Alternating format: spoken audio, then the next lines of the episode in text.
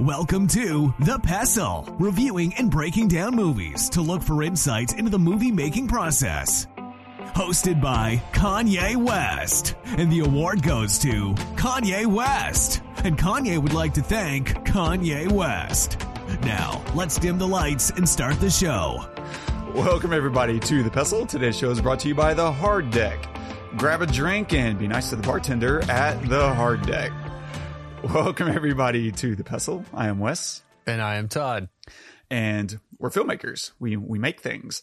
Um, and we like to use this opportunity to analyze, discuss films from that standpoint of what we know and understand about the filmmaking process to illuminate some of those things uh, to you, the listener. Hopefully, other creators. I feel like everyone is a creator in their own right, um, even if it doesn't translate from what we do in a direct way. I think some of the ways that we just think about film uh, could inform and help other people in the way they think about whatever it is that they're they're creating because it's a, a, very holistic approach i feel like is what we usually aim for even if sometimes it you know whatever gets gets a little little down in the uh, details. yeah. Yeah. Agreed. Agreed. I think that um, that that's a good point. I haven't actually thought about that, but like you know, we talk about movies, but really we're talking about stories, or we're talking about just creating something specifically. You know, when I think you know one of the things I like about what we do is that we don't just tear movies apart. In fact, we go out of our way to find you know amazing things in films that we do not like. And i think that that says a lot you know because it's so easy to just tear a film or tear tear something creative apart. And that's not our goal here. Our goal here is to find what decisions were made why we think they were made um, and to get down to the human element of it. And i think because we get down to the human element of it that's how it's relatable to other mediums whether that's music or that's you know entrepreneurship or you know that's uh, whatever whatever might be your thing so yeah yeah great point yeah that's a I like the way you, you phrase that, the human element, because at the end of the day, we're we're talking about the psychology of people, yeah, and how we relate to this and that. Um, and just because you know we're we're relating it to storytelling, uh, which is universal, I feel like every industry uses storytelling in some form or fashion, even if sometimes a little more abstract, right? Programming, even you might think this is the most ones and zeros things of all time, but at the end of the day, you're programming for people. And if you're a programmer not factoring in how people interact with your program, um, that's a psychological thing, right? You're going to fail. Um, the best programs are factoring in actual real world use cases. Um, yeah. So it's, it's all a part of the great human experiment, if you want Agreed. to call it that. Yeah. yeah sure. What experiment are we looking at today, man? yeah. So we are reviewing the new Top Gun Maverick, uh, which came just, just came out. Uh, so if you haven't seen it, please pause this episode and go, go. I would recommend watching both of them. Uh, the first one and this one, you will you will get more out of Maverick if you watch uh, Top Gun one which is so weird to say, Top Gun one. Uh, if you if you go watch that first, so uh, because we're going to spoil a lot of stuff. For sure, we'll look at a, a handful of things. Um, we'll look at some of the story and writing. Ask the question: Do great artists steal? Um, and who is Mary Sue? As well as some of the cinematography, briefly, like some of the natural, the way they use natural lighting for continuity, and other such stuff and things and stuff. And a quick synopsis. Uh, after more than 30 years of service as one of the Navy's top aviators, Pete Mitchell is where he belongs, pushing the envelope as a courageous test pilot and dodging the advance the advancement in rank that would ground him. It's directed by Joseph Kosinski, screenplay by Ehren Kruger, uh, Eric Warren Singer, and Christopher McQuarrie, and cinematography by Claudio Miranda, starring Tom Cruise as Maverick, Val Kilmer as Iceman, uh, Jennifer Connelly as Penny, Miles Teller as Rooster, Jon Hamm as Admiral Simpson, Monica Barbaro as Phoenix, and Glen Powell as Hangman. What the hell? Good morning, aviators. This is your captain speaking. And we're off. Here we go. In three, two, one.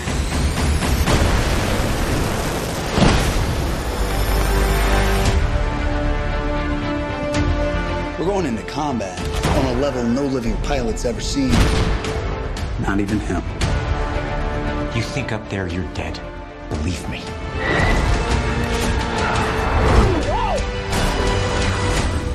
My dad believed in you. I'm not gonna make the same mistake.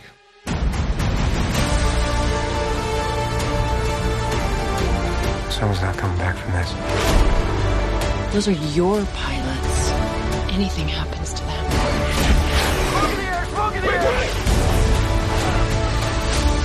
You'll never forgive yourself. No turning back now. Come on!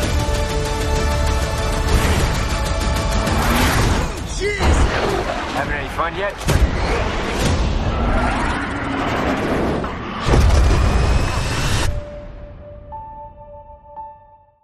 So Can we watch it again? Oh, Todd, on a scale of one to ten, how disappointing was this movie? uh, zero. I I haven't had an experience in a theater like that in a very long time, and maybe even ever.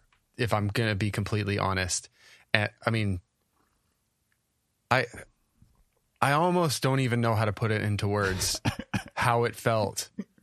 And it's and and that's why at the beginning of this when I said you should watch the first one before watching this one, I I love that we did that. I love that we did Top Gun 1 and then 2 weeks later I'm in the theater watching Maverick. Like it was it was like everything all of the things that they needed to tie up, they tied up and all of the and they have like easter eggs everywhere and like they you know just harken back to this little thing and that little thing and it, it was it was just wonderful and i'm sitting there watching it and i'm thinking um this might be a okay for this movie the perfect script.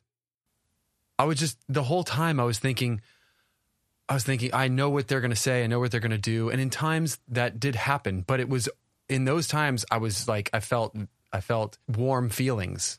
When I would guess what they would say or do or whatever, I felt like actually like, oh, I'm glad that that happened. And there were other times where I thought I knew it was going to happen and it and it didn't.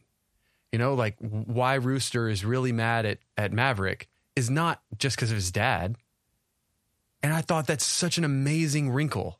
yeah. You know, he he kept him out of the Navy because he wanted to take care of him. He wanted to be the dad that Rooster didn't didn't have. And so th- and that's really why he was mad at him. Stuff like that like is hmm. all over the movie, all over the movie for me. And I mean, uh, just a I thought the script was incredible. I thought the acting was absolutely perfect for what it needed to be. I thought that that the inclusion of Iceman as he's dying is fantastic, and that Iceman is the one who went up in the ranks. Right? Yeah. Is they they got all the characters spot on. Like the um, Pete's character is exactly who he would be. You know, and I think that that has a lot to do with Tom Cruise, not just the writing. Like mm-hmm. he he understand. That's one brilliant thing about Tom Cruise, man. And people can love him or hate him, but that guy loves cinema and he loves his roles. Every role he does, we've talked about him at you know many times on this podcast. Every role he does is a thousand percent that, and it, it yes, it's because he does his own mm. stunts, but it's also because it's it's just because he loves it, and you can tell. I'm sitting there, you know, the first thing I see in the theater is him sitting there saying this is a labor of love. It took a lot of people before the movie even starts. I don't know if they did that at Alamo. Did they do that at Alamo where he like talks to the crowd? Mm-hmm. Or a lot of people made this and we made it for you. I almost started crying because I know what a labor of love this was. It started filming before the pandemic, you know, and they were they they had to pause a lot because the they had to learn how to fly fighter jets and stuff and like and but the whole cast was part of it. They the the they uh, were the ones that had the uh the cast had to like manage the their cameras in the fighter jets because they're in a jet in you know five thousand feet, ten thousand feet in the air. You can't have a cinematographer there with you. So, oh, make this adjustment. Oh, you're a little out of focus here or something. Adjust this. You know, they had to learn all that stuff, and that takes time. It's not like you just you just you know know how to do it. And the eh, yeah. Anyway, I, I don't I, I don't really know what all to say, which is so funny because I texted you right after I saw it. I was like, "Have you seen this yet?" Because it's freaking. I really want to talk about it, but I think I just want to get into the conversation. I want to know what you thought, and like, you know, if if if like just start talking to you about it and and what you think. I think you said it really well in terms of I haven't had an experience like this in a while in a theater. And that's because what haven't we seen? Yeah. We've seen worlds explode and uh, once you've seen like the destruction of the universe, uh, is there really anything left to show us on, on, you know, a movie theater screen? And it turns out, yeah, there is. Like we haven't seen Top Gun was great, but Maverick actually let us be in a cockpit uh, in a way that we haven't experienced uh, because we've been in cockpits before. Don't get me wrong. Like uh, they were filming whatever Dunkirk, right, in a plane, but there's a massive gap between a World War II plane and uh, an F-18, right? Like those are just worlds apart. And so seeing that and feeling it on a on a theater screen, like I am tempted to go catch this in IMAX um, just to see what that experience would be like uh, because it is so unique and it was refreshing. I will say I saw this twice. The first time, it you know peeled my hair back. Uh, the second time, I would say I got about seventy percent of that rush, uh, and so there is a diluting effect. I might need to give it uh, a couple weeks, you know, so I can Yeah. uh, resensitize. I mean, it literally came out on Thursday, and you've seen it twice, and this is Sunday. Yeah. So yeah, yeah, probably need a little buffer. maybe a little buffer, but we've never seen or felt this before in a theater. Um, and this is certainly like the DoD's wet dream of let's put our, our coolest stuff on screen, um, and drive up recruitment because, uh, if you're, you know, 15 watching this, there's a high degree, uh, uh of chance that you're going to be like, I think I want to be in the Navy. I want to be a fighter pilot. Right. Uh-huh. I mean, Top Gun did that. I've, the number of people that I've bumped into, I met a guy, uh, back when I was doing clinical research trials. Um, you just meet all kinds of interesting people. And he's like, yeah, I'm, I'm, I'm joining. I, I'm going to be a pilot because I saw Top Gun.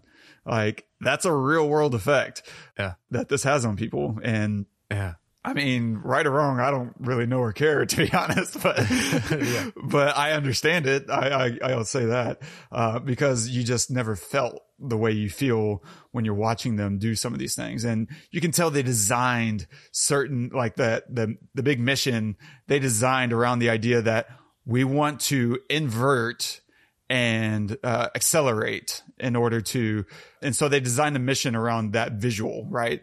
Like at the end of the uh, the trailer you see tom cruise like invert uh, and then he hits those whatever afterburners. I don't know what the hell is going on in there. Sure. Uh, the big, the big scary uh, jet engine stuff, uh, and, and and you see the intensity of it all, and it's visually and uh, aesthetically, you know, from a like deep visceral reaction to it uh, is just there, you know, and it, it pushes you and you can, you feel it. You feel everything happening on screen. And I mean, the technical wizardry that uh, was required to execute all this is nothing short of magic uh, to me.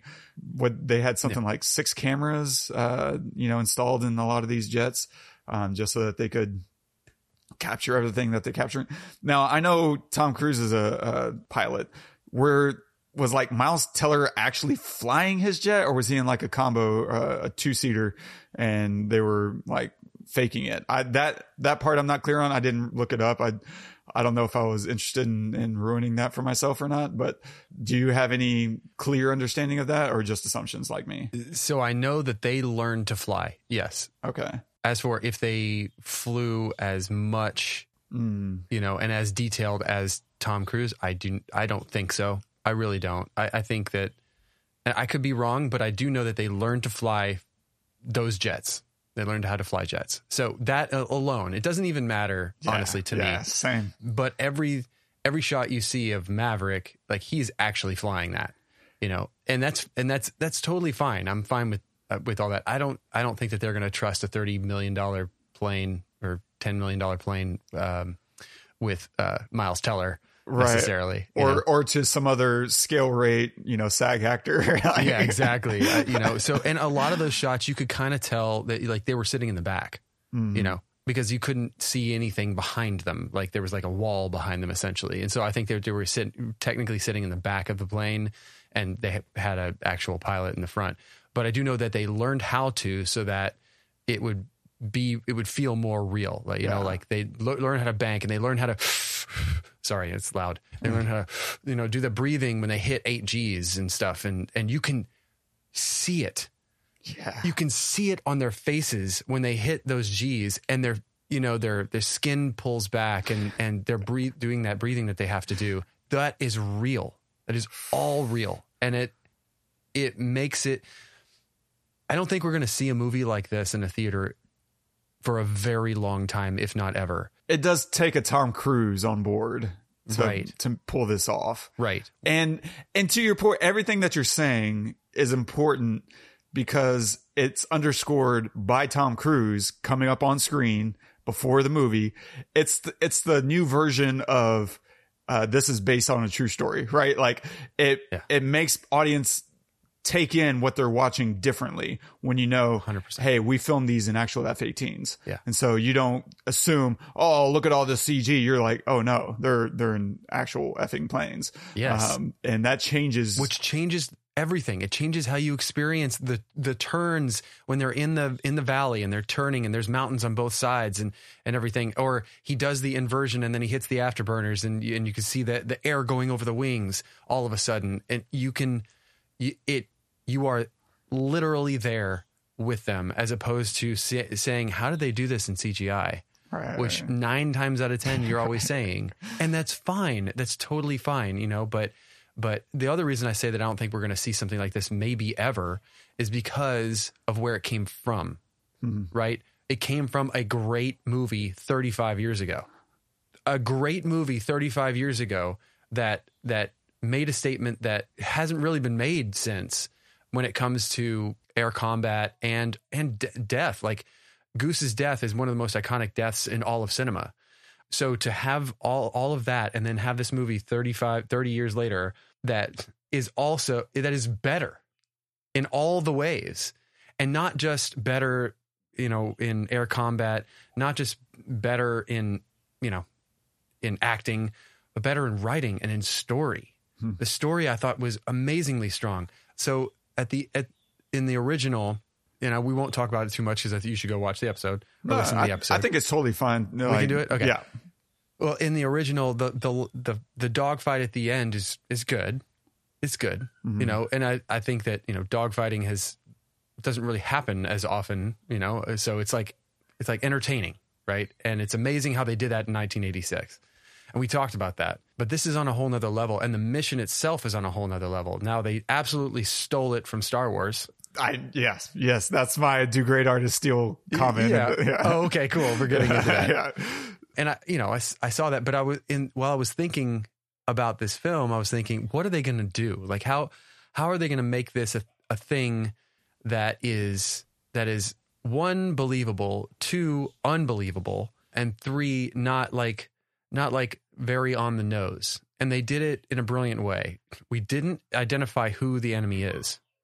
No idea who it is. Could be Russia. Could be, you know, could be Iran. iran yeah, it yeah, could be who china north korea yeah in uranium, right? Whatever.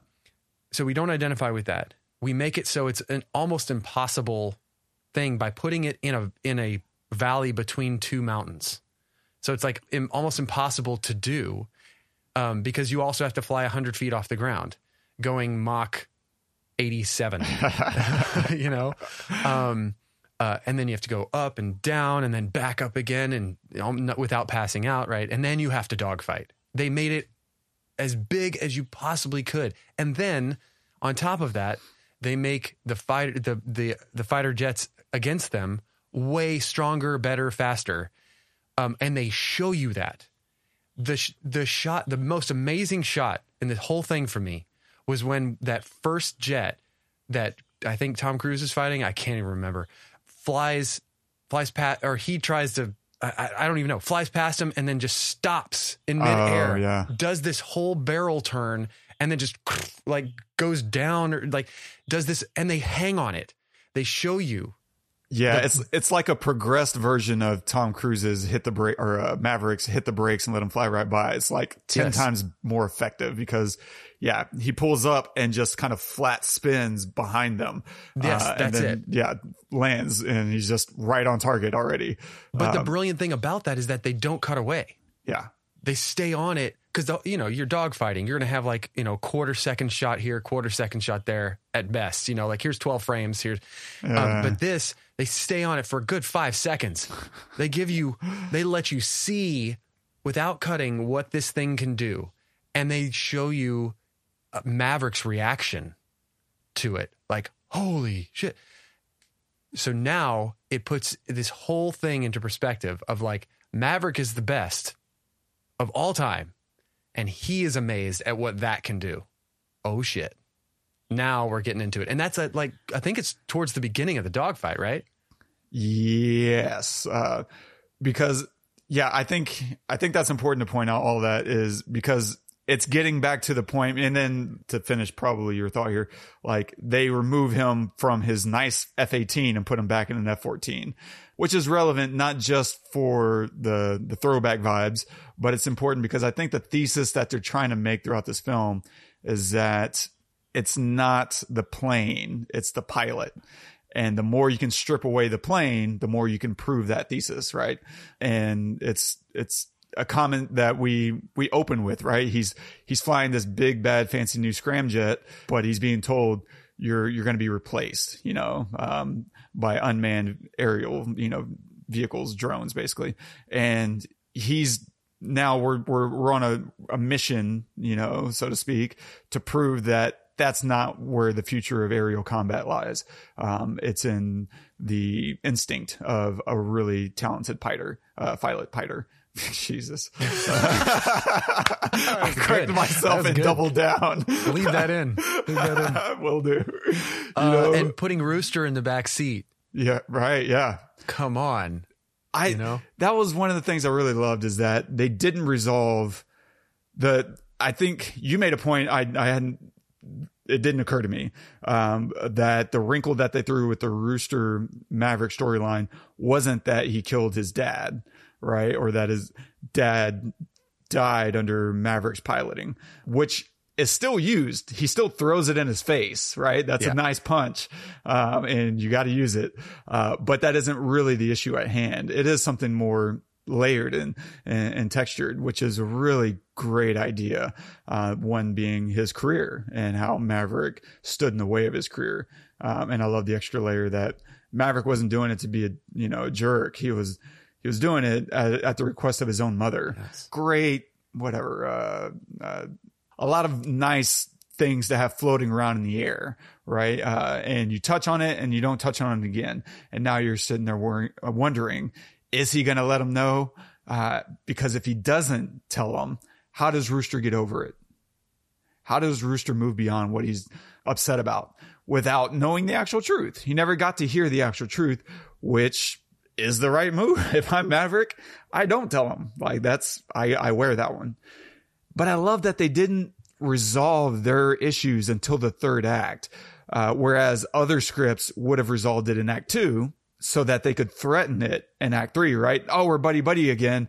Um, but now, you know, our, our relationship is in, in jeopardy because of whatever, right? Whether it's life and death or maybe, um, a new secret comes out, right? They, they find another way to, uh, jeopardize that. And instead they held it back, uh, which I thought was great to build their tension and we don't know where they stand with each other. And you start to feel like maybe they're working through it on the uh, the on the deck of the the whatever ship um battleship. Um and, but they don't. There's he's just like we'll talk about it you know? When you get back. yeah. And so there's something there enough to let you feel rooster would do the things that he's about to do. Because you need that too. You can't just have him Although it that would be an interesting way to take it too. He's still mad until he bails out Maverick, right? This is a, a middle finger to you.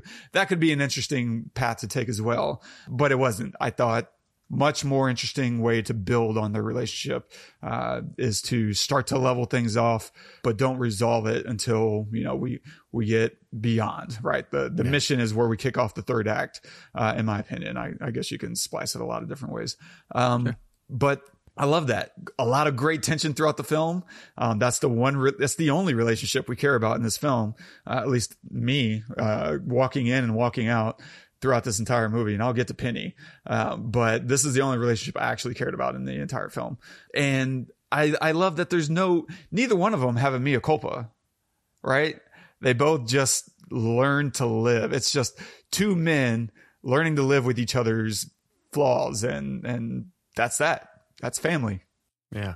I had um, a couple of things before you get into your notes, really, that I just wanted to say that I reasons I loved it. Yeah, I'll, I'll go quick. No. I'll go quick. Take first, your time. um, I love that there's no actual love scene because I mm. hated that about the first one. I didn't like it. I thought it was corny as hell. It was very 80s. It's yeah, just it like, God, get, get me. I don't care about this. Get me out of here. Whatever. Um, and so when you know they were going to um, you know get into it, we just cut, and they're mm. laying in bed and they're talking. That's what I want because I want the story to progress forward. That does not progress the story forward, me watching them, whatever. And he's like 70,000 years old. So I don't even, I don't want to see that. I, I, I mean, do. Show me the humping. Do, Let's get I, back to the humping. Oh, yeah, right? okay. Uh, I guess the point was, is, yeah. uh, you know, they didn't waste any time. I didn't feel like any of the time was wasted. And I, I loved that. When they cut to them laying in bed, I was like, thank you. Oh my God, thank you. You know, uh, the second thing is that I loved the whole time the the whole time he was teaching, I didn't expect him to fly. I thought that this is the story. The story is he's going to teach, and then some, one of his ki- one of his students is they're going to go into this battle, and one of his students is going to die. He's going to blame himself or whatever. It's going to be tragic.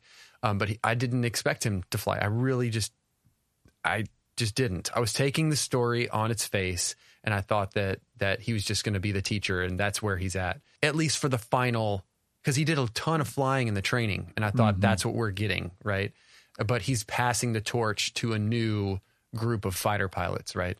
Um, and that was the story because that's the typical story that you get. And that was largely the first one, right? Viper, but Viper was flying with them, right? Um, yes. But he was passing the torch. At no point do you expect him to strap it on and uh, start firing missiles. Exactly. And so maybe that's why I, I thought that because of because of the first one.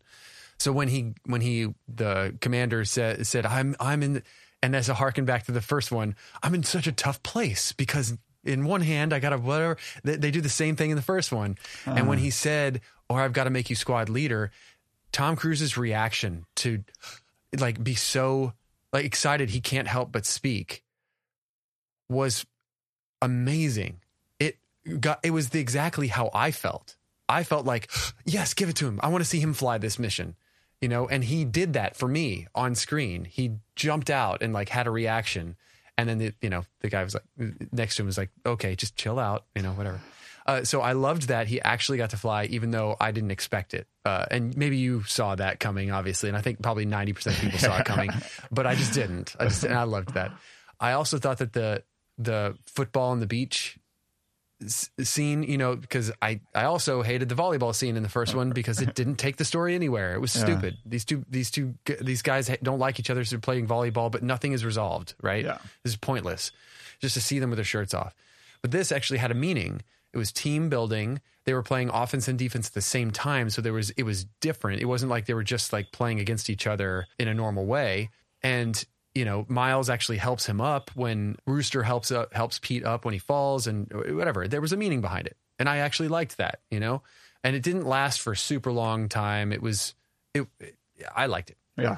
And the last thing they'll say is just there was also this air of, of Pete's character to find a way hmm. no matter what. And we start with him finding a way for his peop to keep his people on that project of that plane. Oh, he's coming to shut us down. We're going to go for Mach 10. There, we only need Mach 9, but we're going to do Mach 10 because we really got to prove it and we got to go right now. And it just opened up with that. And what an incredible way to open this movie. And the, the wide shot of this plane, uh, where you can see the curvature of the earth and the, and the plane going Mach 10 uh, and the trail it's leaving and and how it turns. It was just fantastic. So he found a way at the beginning, and it was it wasn't just for himself. Yes, mm-hmm. the actual 10.1, 10.2, Mach 10.3, and then he like blows the plane up. That was for him. But everything up until Mach 10 was for everyone else. And is very much the same way when he stole the plane at the end to prove that the mission was possible. It wasn't because he wanted to go. He knew he wasn't going to go. Like in his brain, it wasn't happening for him. But what he wanted to do was to prove to the, to his his trainees that this is possible. You can do this. Watch me do it. If you see, it's just like running a four minute m- mile. It was impossible until somebody did it, and now and then since then, dozens of people have done it. They somebody does it every year. It's a, it was the same thing there. He's like, I'm not doing this for him. I'm not doing this for me. I'm doing this for you. Watch this, and I know I'm going to get court martialed. I'm going to get, you know, like this is the last time I'll be in an airplane. I know that, and he did it anyway, and he found a way. And that was after Penny said, "You always find a way." You know, you'll, he was like, he knew he was going to be grounded, and so anyway, I loved that too. That like hella special in my heart. So. No, I love that scramjet sequence. What a great way to open the film. For one, it's just gorgeous, right? Like you said, they had these beautiful, nice, wide, artsy angles. Like some of them are just, uh, you know, I don't want to call it boilerplate, but you're just wide and in the air. You don't have to do a lot, but they, they did more than they needed to. And it worked so well when they do these like Dutch angles, right? We kind of tilt into this Dutch angle where, uh, we go lopsided to follow the, the, the plane as it's whipping by, like just gorgeous and all these subdued natural tones, right? It's very, uh, sunrise, golden hour kind of stuff, uh, which makes sense. It's the beginning of the film. Let's, let's, you know, stay in that kind of early morning visual aesthetic. And it's just these night, this nice gradient on the horizon, clouds, the, the music, right? It's magic vibes. It almost feels like you're, you're watching do the right stuff or, or, you know, Apollo, you know, testing stuff. It's just, it's so good. Um, Hans Zimmer, by the way. Yeah, that's right. I looked it up right after the film. I was like, who did this music? And it was Hans. It was, it was him and someone else though, right? It was two, they had two composers on it. Yeah. Well, the, the original composer from the first one. Oh, they gave him credit. Okay. Yeah, because they use his music. That makes all sense. over it. So yeah. I was confused because I I read a lot of the credits in the opening, uh, and I saw that, and then and Hans Zimmer. I was like, oh, whoa, wait, what's going on here? Um, so that makes sense. Uh, thank you. Mm-hmm. Yeah. But I love how it ends. That that sequence ends with him walking into the cafe and drink. Just what a great comedic punchline where it's not hammed. Like it would be really easy to to overplay that, and it's a fine line to walk. But it's just everyone's quiet. Everyone looks. He looks. He doesn't try to be funny. No one tries to be funny in the scene, and that makes it funny. Um, but he drinks the water, and he's while drinking the water, right? He's kind of looking at everyone, looking at him. Sets it down. He asks a simple question because he's like, "Where am I?" And you have the little boy, which is the best role. Uh, just, you can imagine what he's seeing is a spaceman, and so his natural reaction is just say Earth. like, Yeah. I thought he Oh. was going to say like 2022 Yeah. or something, but he says Earth, and it's great. You're right. It's great to give it to a kid because you know in a typical 80s movie it'd just be like a trucker or something. You know, might say that, which is not nearly as entertaining and fun No. as like you know a seven year old kid. Right, because you buy into his reality. You wouldn't buy into a trucker's Yes. reality. Right, Um, And that's perfect. Um, but overall, I think that whole scramjet sequence is great because you need to reestablish who Maverick is, which it, it does, right? He's that cocky guy who's uh, going to push the boundaries, break the rules, right? He wasn't supposed to go up, but he did it anyway. But it also doubles down. I love, I love your point. It wasn't just for him, although you can certainly make that uh, leap that it's also for him, but it wasn't just.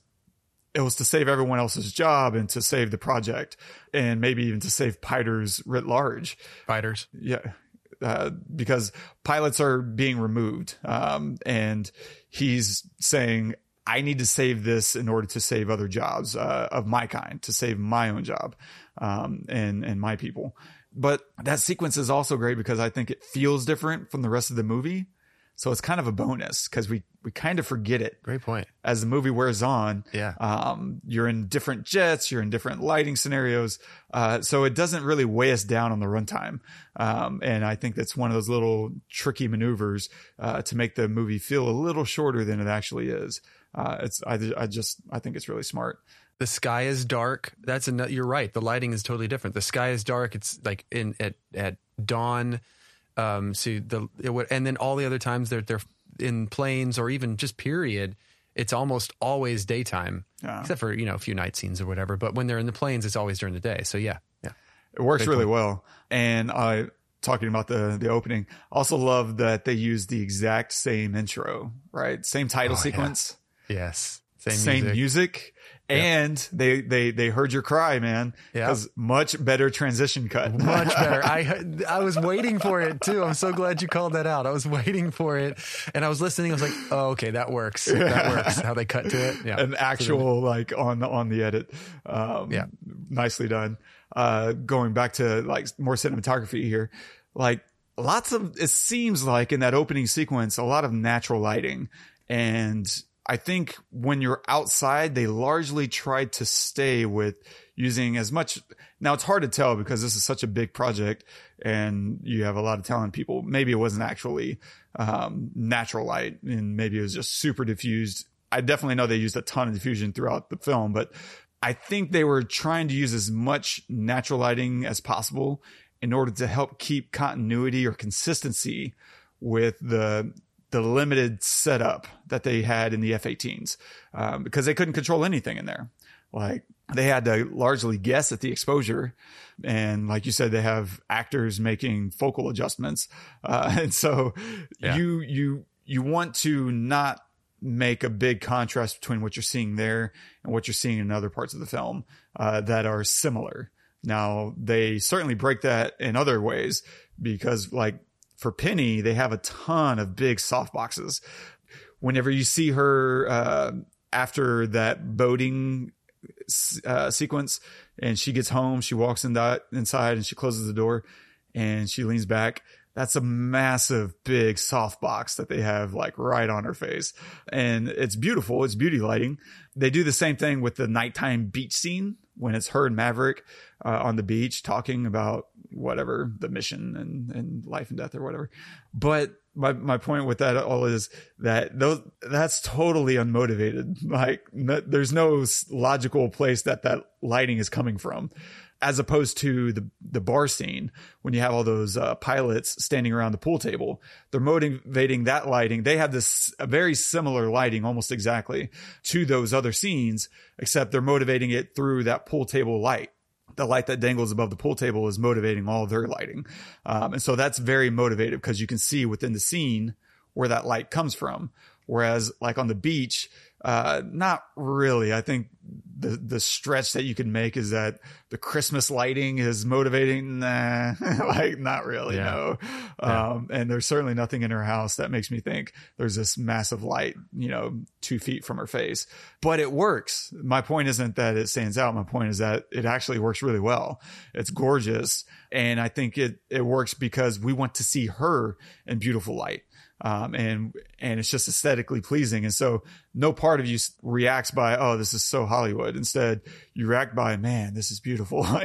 um, they, they, they walk the line really well, choose their moments really well.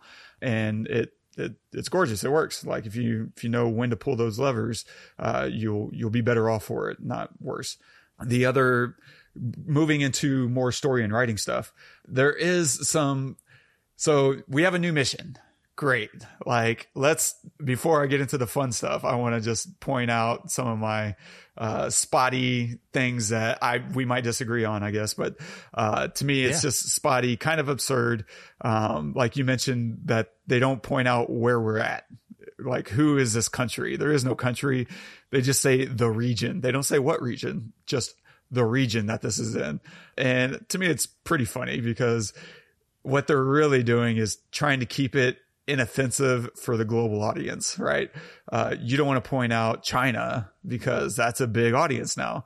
And you, you've already done Russia, but in, to, to their credit, they really don't point out Russia in the first film either. It's kind of implied lightly, very, very lightly, but you'd be forgiven for not knowing, like growing up, we never said, yeah, we're shooting down Russians. Uh, it was just, you know, I'm Tom Cruise and I'm, I'm, I'm a fighter pilot. Like that was, it was never about the bad guy. It was always about our guys. And for that, I actually appreciate, uh, while I think it's kind of absurd in, you know, the modern era to, to not say wh- who or what we're fighting. I also do appreciate that you're not making it about the enemy. You're making it about your own guys. And with that, I do find it super absurd that there's some other country out there that has these better mystical fifth generation jets. No, no, not on your life. Nobody. And to me, when I see this kind of stuff, when I see the, the wonky laser that, you know, keeps uh, messing up, I mean, maybe there's some reality to that, but to me, when I see oh, there's there's better jets out there, and we need our equipment is sometimes failing. To me, it screams the DoD is begging for trillions more in R and D. Yeah, good that, point. That's all I see with that. Like you have an F thirty five project that's already cost somewhere between four hundred billion and one point seven trillion dollars. Like, uh, y'all are good. Y'all y'all could use less money. Um, go to hell, but it's and so that's kind of absurd to me. But I do, and this this is something we've lightly already touched on, but I'd love to hear more of your thoughts about it, um, because they do rip this mission straight out of Star Wars. Like it is nuts and bolts, almost a one to one ratio of the exact same mission. You double the ships, I guess, but that's that's about the extent of it, right? It's it's the Death Star run. Um, the targeting system doesn't work, and he has to use the Force. I mean, don't think, just do. there is no try wait, what universe are we in? I, I, I forgot. Uh, but yeah. it's, it's directly ripping a lot of Star Wars stuff. And what's funny is I asked my roommate about that and he's like, Oh, I, I didn't know that. I didn't, I didn't recognize that, I should say. Um, and maybe your favorite quote is the the Bono uh, quote of uh, "Every artist is a thief." And so I'm asking you: Do great artists steal? Um, like, I would rather Top Gun Maverick steal that that story idea. Um, and they they they did a bunch of other stuff with it. It wasn't just the trust your instincts, use the force. Uh, that is very one to one of Star Wars, but they use it in all, the, all these other ways, right? To prove the mettle of the teacher and all these other things, whatever. But I would rather see Top Gun do that than like Star Wars recycle their own storylines. Um, that to me is is a much greater offense than someone else taking your storyline um, yeah. and inserting it. But how do you? What's your what's your view on just uh, for for lack of more couth uh, stealing someone else's story storyline? Uh, talk to me, Goose.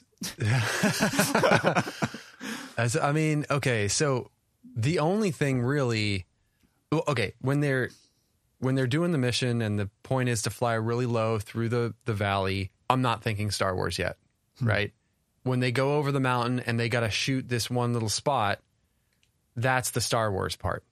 And then once I see that that I'm thinking, oh wait, and they're all, and they're flying through the valley. So then, it, like I'm thinking, so only then is the valley kind of trigger it, right? The reason I'm okay with it in this regard is a, is a couple of reasons. First off, it makes sense why they have to fly in the valley, right? It's below radar. Obviously, the this if this country or this enemy has these advanced fighter jets, they're going to have the SAMs, they're going to have the surface to air missiles. Um, so you have to fly below radar so that you're undetected. So there's a there's a purpose for it, and it's real world purpose, right? Mm-hmm. It's not just like a so you, you have Star Wars, which is which is futuristic and sci-fi and you know not real, uh, and then you have a real world ap- application for a purpose for this, right? For for flying low, and then also a real world application for having to hit a specific tiny target. However, it's they also made it harder in that you don't have to hit it. You can't. you don't just hit it once. You have to hit it twice mm-hmm. right? So they make it a little bit harder, and then they make it even harder because the the the other thing you have to do is fly out. You have to pull ten G's to then pull directly up to get over the next mountain, and then you also have a dogfight, right? After that. So I'm okay with it because a lot it's supposed to be more real world actual something that could happen, right? And that's that's the point. And the fact that we know that they're in planes and we know they're pulling massive G's uh, like in like in reality, they're not in a you know, in a simulator um, you know, with CGI all around them makes it a different experience, the whole thing. Yeah. So when you're talking about stealing though, I, it's like a I didn't mind it in this case, honestly, because of that. I think like you said, any other any other movie, I probably would call it out and be like, that's bullshit and whatever. But because they went the extra mile and they made it much more difficult, they made it real by putting them in real jets, pulling real G's. I'm okay with it in this scenario. Uh, I don't think that they necessarily stole the the meaning of Star Wars. You know, they stole an idea, or they borrowed it. Maybe.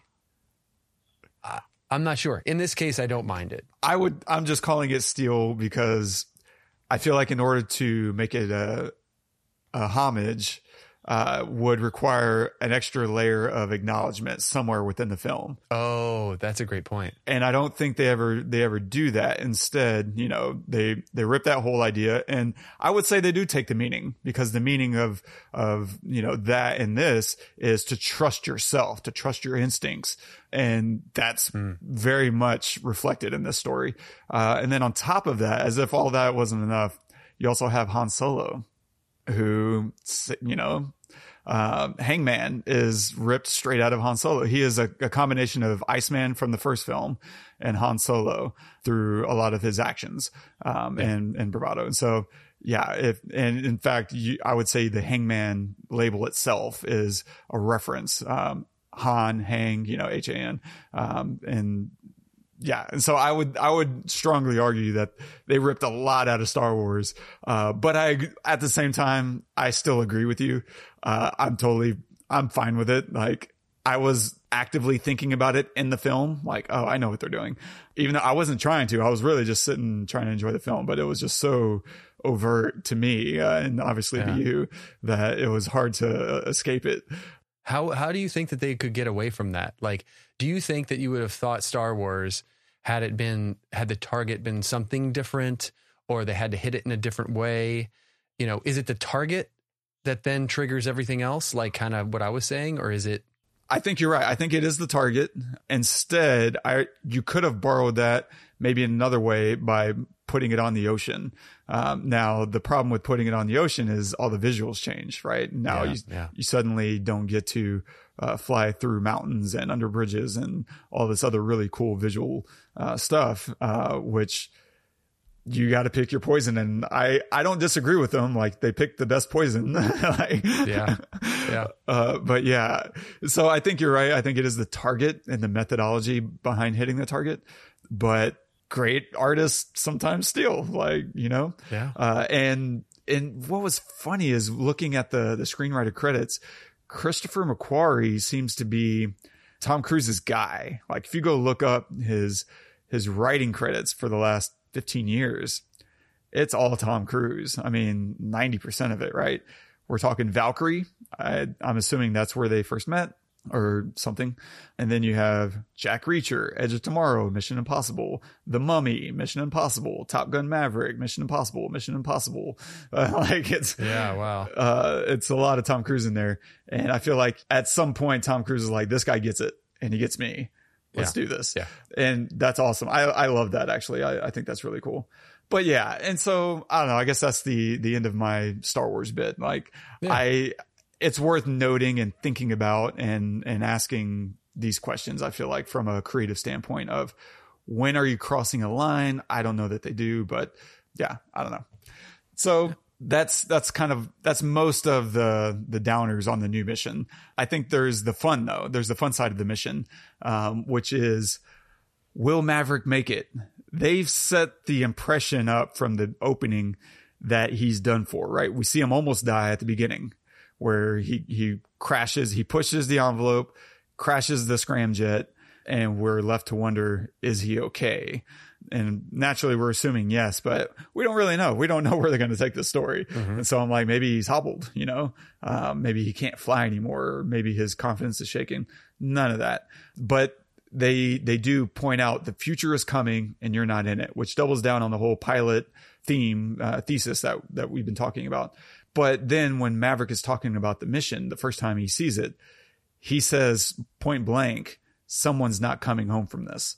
And so they're really trying to set the stage for there's going to be a price and um, it's going to be Maverick.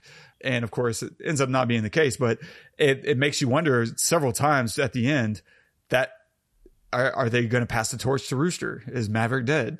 Uh, and of course, no. But it doesn't feel like, of course, in the moment. Like in the moment, you're just like, I don't know what they're about to do.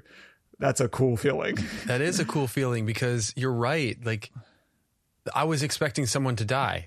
And I was expecting that because they said a couple of times, well, they said someone's not coming back from this. And, and it just, it makes you think that there is going to be a price Yeah. and of someone's life. And so I'm expecting it. Here it comes. Here it comes. Whereas other movies not don't necessarily do that. And then it happens and you're like, oh my gosh, I can't believe that happened. So they did the opposite Yeah. of that almost. That's Yeah. really cool. it's really smart, right? Set the stage, make it make it feel inevitable, um, and that way you feel much better when it's not. Um, yeah. that's that. Yeah, absolutely. I also love the there's this nice short little montage voiceover that they do. So they're filling the first phase of the run, right? The whatever the the trenches, um, the trench run, and then we move into phase two and he's like, okay, y'all are still screwing that up, but we got to move on. We got a week now. Um, they cut the time down, right? And so now everything's compressed. Always something you want to do in an action film is, uh, remove the benefit of time. They're all, everyone, every action film is going to do that. We thought we had six months, but we got to do it tomorrow, right? Yeah. Like it's, it's every time. Uh, and it works. It creates the, the higher stakes and the tension of, uh, uh, failure um, on the horizon. And so he moves into phase two. And while giving them the details of phase two, right, the whole bombing run um, and the high G maneuver, right, we're intercutting with his voiceover their failed attempts at doing these things that he's saying. It's hard. Uh, and I love that. It's underscoring the mission's difficulty as he's describing it. And in doing that, right, it's really efficient. That's really strong, efficient storytelling um, because it's it's doing all the things we were just talking about, which is making it feel like this cannot be done. They're going to fail. Someone's going to die. Um, and nuclear war is upon us. Um, yeah. So really nice use of a montage there, uh, for, for story efficiency and, you know, maximizing the danger. I've already talked about Rooster. Let's, and then uh, there's this great little Easter egg because at the end of the film, they're about to land. There's this very subtle buzz of the tower and they hit it, but they don't call it out. And I love that. It's an Easter egg for fans. Like if you are familiar with the first film, you know exactly what just happened. Uh, but if you're not, you know, it just looks like a thing. You whatever, like oh yeah, that whatever Jon Hamm's character is, uh, Admiral Simpson is Simpson. yeah, uh, he felt that that pass by.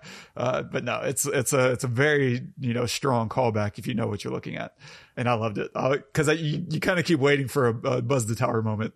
Yeah, Um, and and they could have they could have made it so cheesy, like him to request it. They just said them to say negative Ghost Rider pattern is full, and then do it anyway. Or maybe Admiral Simpson has a, a cup of coffee in his hand and is drinking, and then spills it all over. Like, no, they're not going to do any of that because that's not real, right? And uh, they just do it. I love that point. Great point. Absolutely. Now we can get into some of uh, this is my last segment, I guess. Um, I do think there was some bloat. I do think if I I knew they were going to probably add 20, 30 minutes beyond what the first film was doing because it's a bigger film, but I I don't think they maximized the runtime. I think the bar scene at the beginning ran way too long. Um, and I thought they threw way too many names at us. At a certain point, call signs could become a bit hokey. And so I think the fewer the better. Like if you don't have, you know, 10 or in this case, there was probably at least 15, maybe as many as 20 call signs that they throw at you. It, it dilutes the power of a call sign while also making it harder to remember who's who. I think if they would have just waved a hand like, oh man, those are other great pilots, you know, it didn't have to be, let's name every single person in this bar. Uh, that was a, Yeah. and just in general, that bar scene just ran probably six or seven minutes too long to me. Not great. I thought the, uh, I thought I, I'm, this is a love hate kind of thing right here because I loved how they used Iceman overall. I thought, what a smart, I think you said it incredibly well. Like he's the one that progressed and it makes sense why he also has a strong affinity towards Maverick. Um, he's in a position of power and what they experienced in the first film totally makes sense to me why he is still feeling it 35 years later. He's still looking after his guy all this time later uh, because of what they experienced in that first film. It it absolutely works, and so I think they used him really really well. But and this is my my asterisk. I thought the meeting in person was a really weak scene. That that scene really bugged me uh, because mostly it's just Maverick talking to himself without getting any real new revelation. Uh, they it's just faux growth. Like he never really grows in this film, which I'm generally fine with. I don't think he necessarily needed to, though I think there's probably some opportunity for it. But the the first film, they made him that they, they gave him a crisis of confidence, which is the epicenter of being a pilot is your confidence. You need to be fearless when you're doing that job. And if you're not, you need to go away. There's no space in the air for someone who isn't absolutely fearless and confident in their ability to execute. Um, and so it made sense in the first film, give him a crisis of confidence and then force him to choose to uh, regain his confidence. They put that on him because as a pilot, as we we said in the last episode, like it is incumbent on you uh, to make those decisions and to live and die by your decisions. And if you can't do that for yourself, no one else can do it for you, and and you shouldn't be flying. Um, and so your point that you made when we were talking about it was Viper threw it back onto Maverick. He never said, I think you should, or here's what you should do. He, he, he left it entirely up to Maverick. And in this film, uh, they used Iceman as this attempt to kind of recreate this feeling that he's, he's overcoming something. And I just never felt that he was overcoming anything. It felt like a very weak attempt at reflecting personal growth when that setup was never there. Um, and so you can't really have the payoff. Uh, and it just, I just didn't think that was a good use of runtime. Now it was a great use of Iceman to also kill him off so that you can now threaten his position and have all these other revelations, right? He gets to buck the system, prove his merit, uh, and earn his role in the final run. That was all great. Uh, the meeting itself needed to be either reworked or just cut. Really? Yeah. Yeah. Oh man. I love seeing Val Kilmer and I thought he did a great job. My problem isn't with him. My problem is with the writing. Yeah. Oh, I, I, I, sorry, I disagree. I, I think the whole um, him typing every, the those few lines I thought was really great, and then the whole uh, the last line he typed, what was it? It was uh, time to let go, mm-hmm. and then just let Mav sit with it. Mav asked him, I think, two or three other questions, and he just didn't answer. He just looked at him, and and then he had to he had to just decide that it was okay to allow Rooster that that like his whole thing was I want to protect this kid like the, you know the whole time for the last you know 30 years or something and that was why Rooster was mad at him in the first place and so I think he knew that Rooster had it in him but he didn't want to send him. But he you know and it was just a and it was also him letting go of flying of being that guy which he's held on to for 35 years which is why he never advanced because he didn't want to stop flying because he wanted to be that guy. And and he's been running from Penny for however long he'd been running from Penny. Like he hurt her a couple of times and everything because he wanted he would go off and do these missions or go off and you know fly these jets and stuff. So um, I don't know. I, I bought it. I think that's an incredibly generous interpretation of what happened in that scene. I think I think you're doing them a lot of favors. Ooh. I love everything you just said. I, I think that's really strong. I think you should have wrote that scene. like but again, that's that's it's minor because overall, it still didn't hurt me in this uh, movie experience.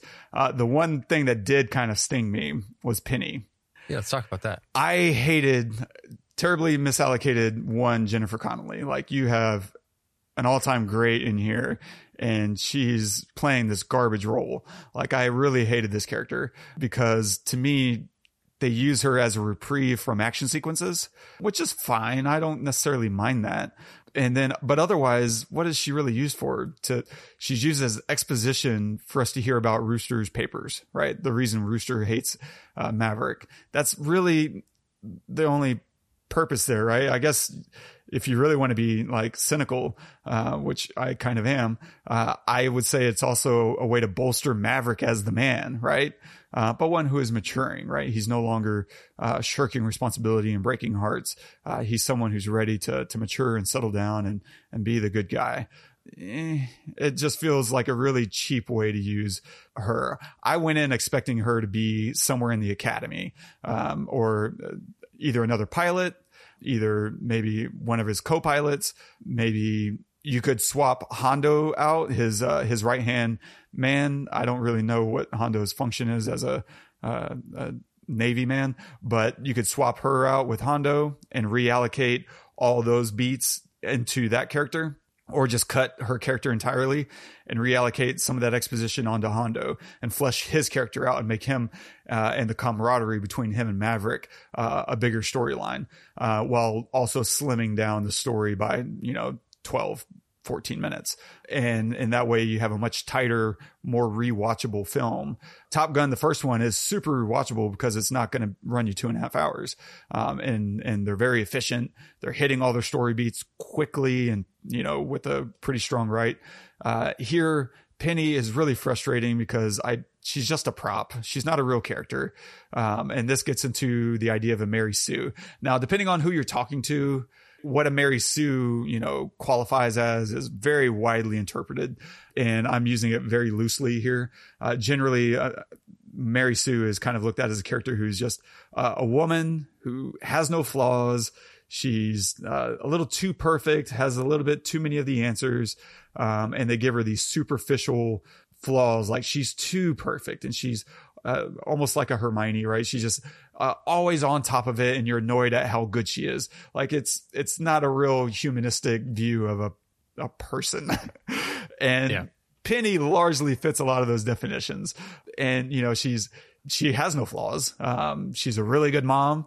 Um, and she's only gotten to be a better mom and, you know, et cetera, et cetera. Uh, and she just really serves no purpose to the story other than to be a woman for Maverick, uh, to win over. Um, and in that way, it's really frustrating that they use Jennifer Connelly in this way. I would much rather her have been either, I, I assumed she was going to be a CO, like his commanding officer or someone upper in that hierarchy and someone for him to wrestle with. Uh, because the nice thing about Charlie in the first film was she could challenge him on her expertise. Like she wasn't there to just be run over. Whereas Penny in this one is just a cheerleader. She's just telling him, uh, you're Maverick and he, here's who you are. It's really I don't know, frustrating for me as just a fan of of this yeah. world and also of Jennifer Connelly uh, that she didn't get to have a more powerful, meaningful role. Yeah, I, I would agree with you there. I would agree with you there. Oh, that's so, a very good point. Yeah, it, yeah. So that's that's that's my drawbacks. All that said, um, it's still always good to see her on screen, but this is still a really strong movie. I I get giddy just watching the trailer still. Like it's it it has all the vibes and it's it's going to be around for a while. I love it because for years I bet they were begging for a sequel to Top Gun, right? How often in Hollywood do you get an iconic massive hit that doesn't get a follow-up? Yeah. Like it's so incredibly rare. And the fact that we didn't get five top guns, I am so grateful for that we didn't see this fa- franchise fall off. And instead, we fast forward and now we get to re-experience Maverick and all his glory and uh, follow the logic of who he is now and why he's progressed the way he is because he's still Maverick. He's still the same Maverick, you know. Yeah. Uh, and I mean, obviously, I mean that in the not proper noun way, uh, yeah. the, the more adjective. And it, yeah, I, I love that they didn't wear this franchise out, although they might now. There might now be three more sequels to this.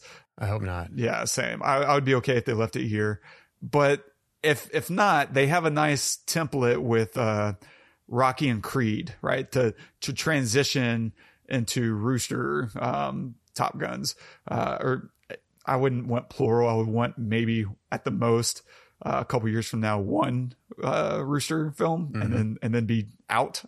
Um, but I'm okay if they never do another one. I, I'm I'm totally satisfied with that. Yeah. How do you feel about sequels? For this, yeah, I hope they don't do another one for 30 more years. Hmm. You know? And then they could harken back to Tom Cruise or he could be like this old guy or something or whatever. I think that's that's great. But I don't want to see it for a decade at least. nothing else. Nothing else. Because you just can't uh, I don't know. I, I think one of the other reasons why this worked is because the the technology is different now.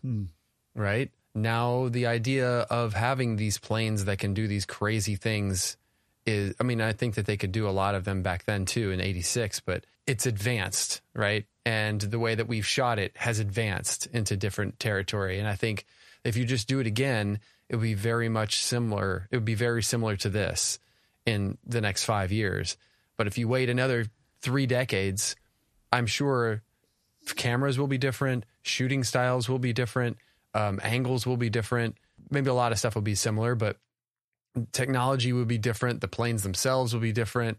And that actually lends itself probably more to the story, Yeah. you know, than if you were to do it in the next five years. I, I don't have any interest to see Miles Teller in a in a sequel as the main character. Um, I I love him in this movie. I think he's freaking amazing. He's an incredible actor, but he is not Tom Cruise in 1986. He is not this character that they gave him is not of of Top Gun caliber, if that makes sense. Like there's no there's not enough arrogance. There's not enough bolstering him his ego. is just, you know, it, I'm just not ready for that, honestly.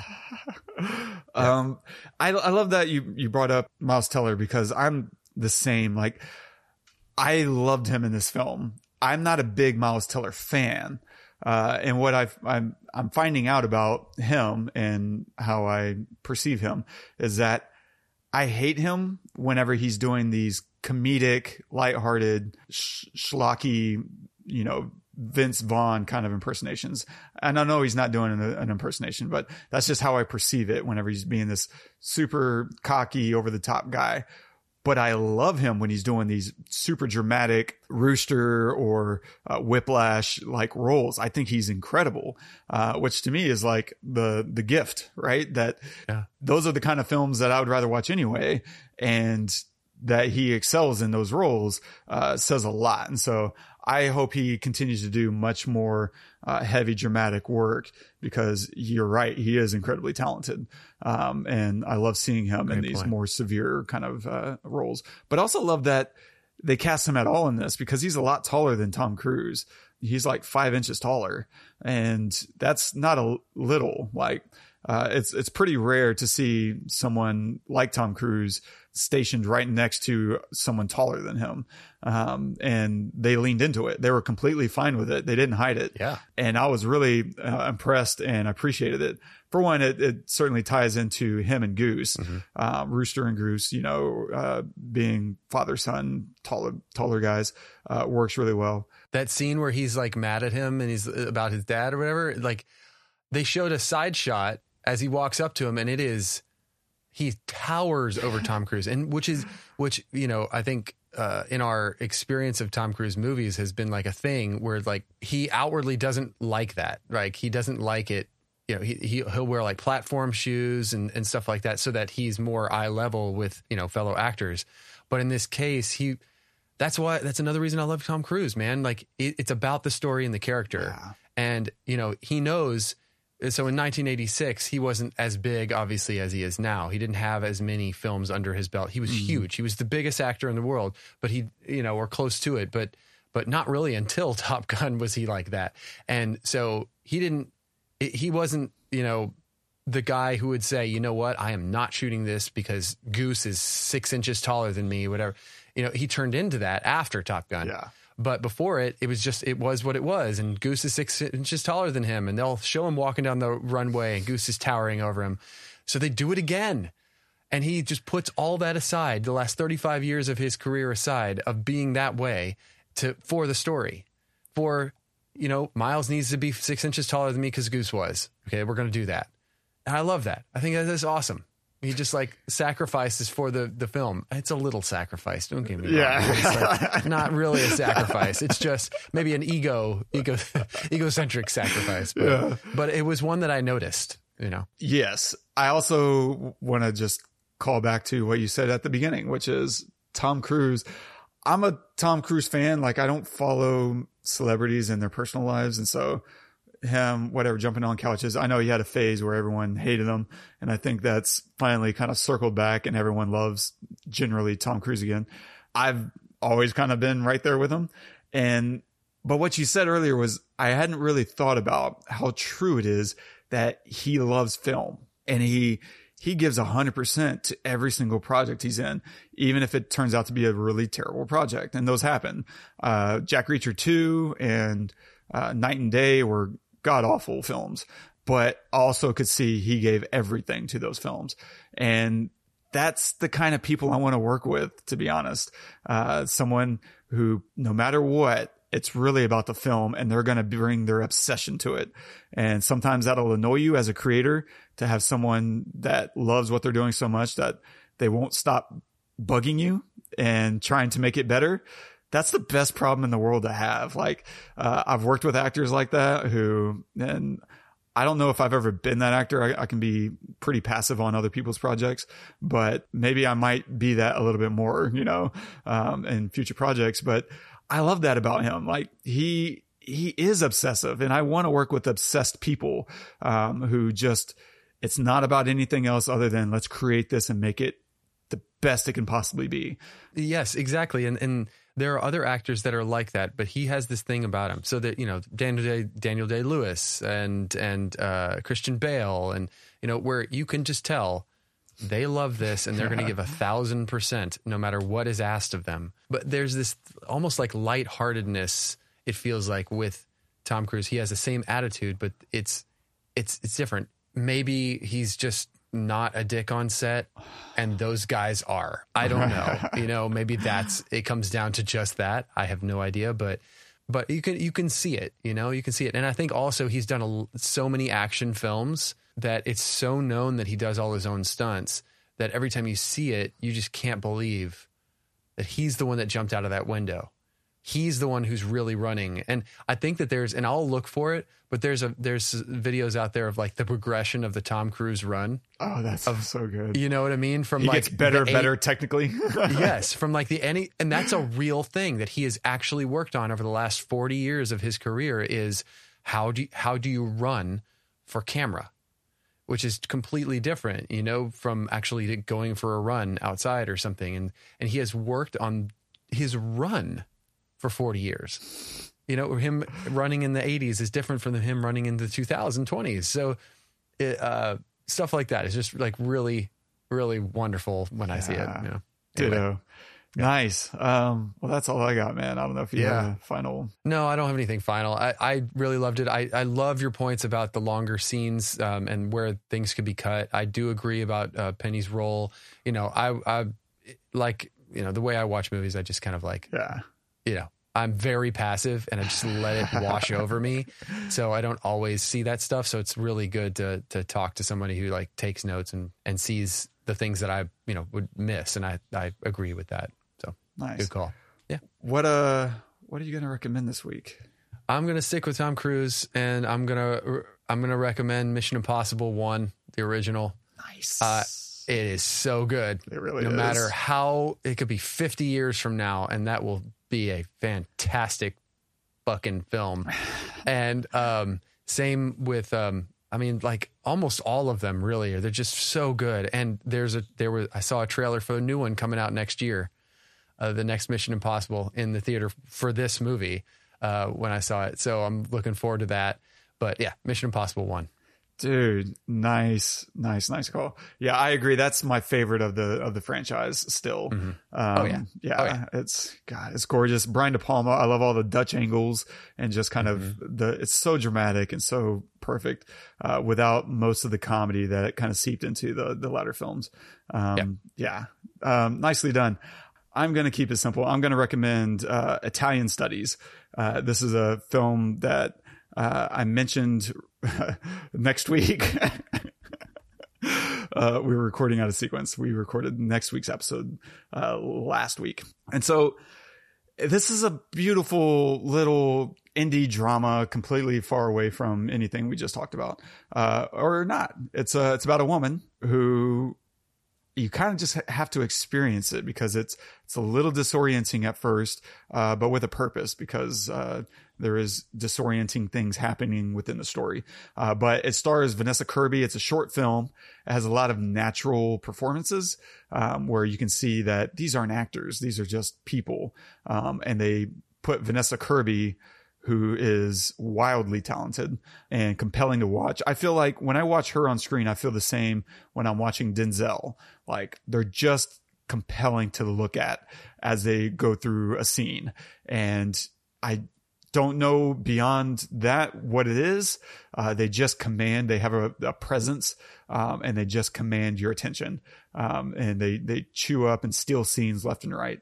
And so putting someone like her who, uh, is just on some other, other planet from everyone else and letting her act alongside these non-actors, uh, is just fascinating and, uh, really engrossing. Uh, and it's a really uncomfortable film in, in ways that you don't always get to experience uh, because there's nothing graphic or anything about the film. It's just seeing what she's doing uh, will make you feel uncomfortable, um, and it's.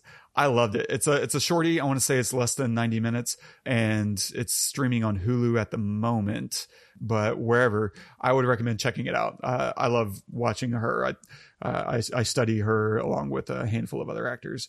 Um, yeah, so check that out. And stay tuned for next week. We are going to look at uh, the final in the trilogy of The Lord of the Rings. We'll be looking at The Return of the King. And I think we'll have a couple of special guests uh, with Joe and Heather Howes. So, yeah, any predictions on if that's going to be a, a, good episode or not? Oh, yeah. I think it's, uh, it's always great to have Joe, but when Heather's on too, uh, it's just, uh, you know, more bang for the buck for sure. And, you know, they come to it with this just wealth of of years of study and knowledge, and and I'm sure that we're going to get a lot of Easter eggs and wonderful conversation out of it. Heck yeah. to the yeah! I predict um, it'll be a long one. I, I think I I agree. I expect it'll be very long to edit as well. Um, Not that I think any of our episodes are short. Correct. yeah. Uh, if you're enjoying the show, uh, don't forget subscribe, review us wherever you listen to your podcast, whether that's iTunes or or, the other streamer streaming apps, whatever those are, YouTube. Um, yeah. yeah. And uh, leave us a note if there's something you want us to talk about, the kind of things that you find interesting, um, or if you just want to talk about uh, Mav and Goose and Rooster and all things fighter pilots um, or fighter pilots or whatever I've been saying. both. both. Uh, you can do that at the Pestle Podcast. Jesus, Wes. The, we're leaving it all in. Y'all are just going to hear me be messy this week. Good.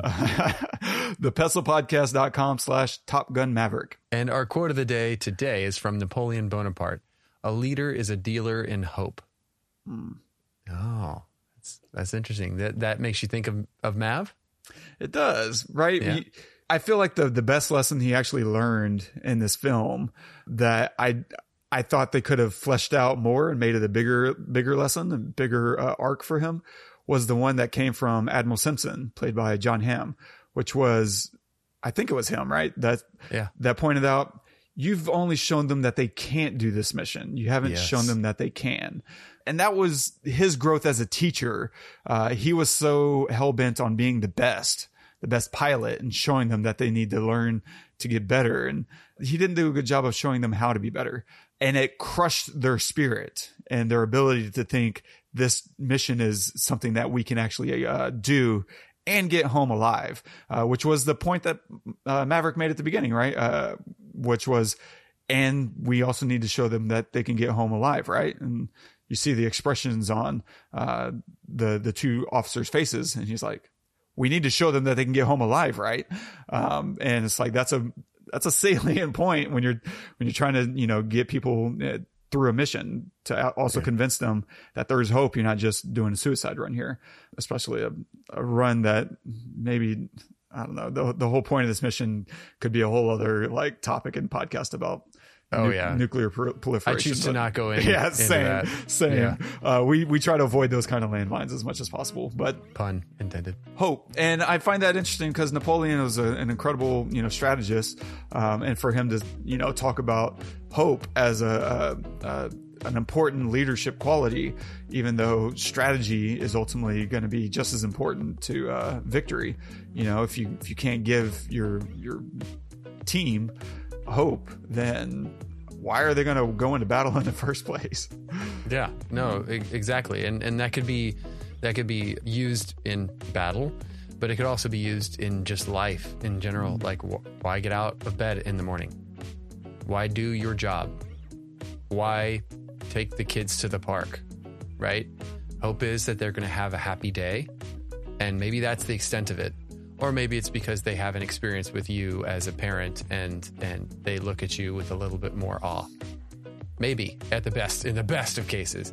But the point is is that is that there is this little bit of hope that you had that you should hold on to for whatever it is- it is that you're doing or at least try to find it right? You know you don't want to just roll out of bed every morning and do what you have to do for no reason at all right? There's a purpose for it. What is that purpose? Okay let's get down to it. Yeah and i so i think at, the, at its core every decision you make is probably based on something like this It's based on like on hope. So that's a great quote. Good job man. Nice, Awesome. thanks, man.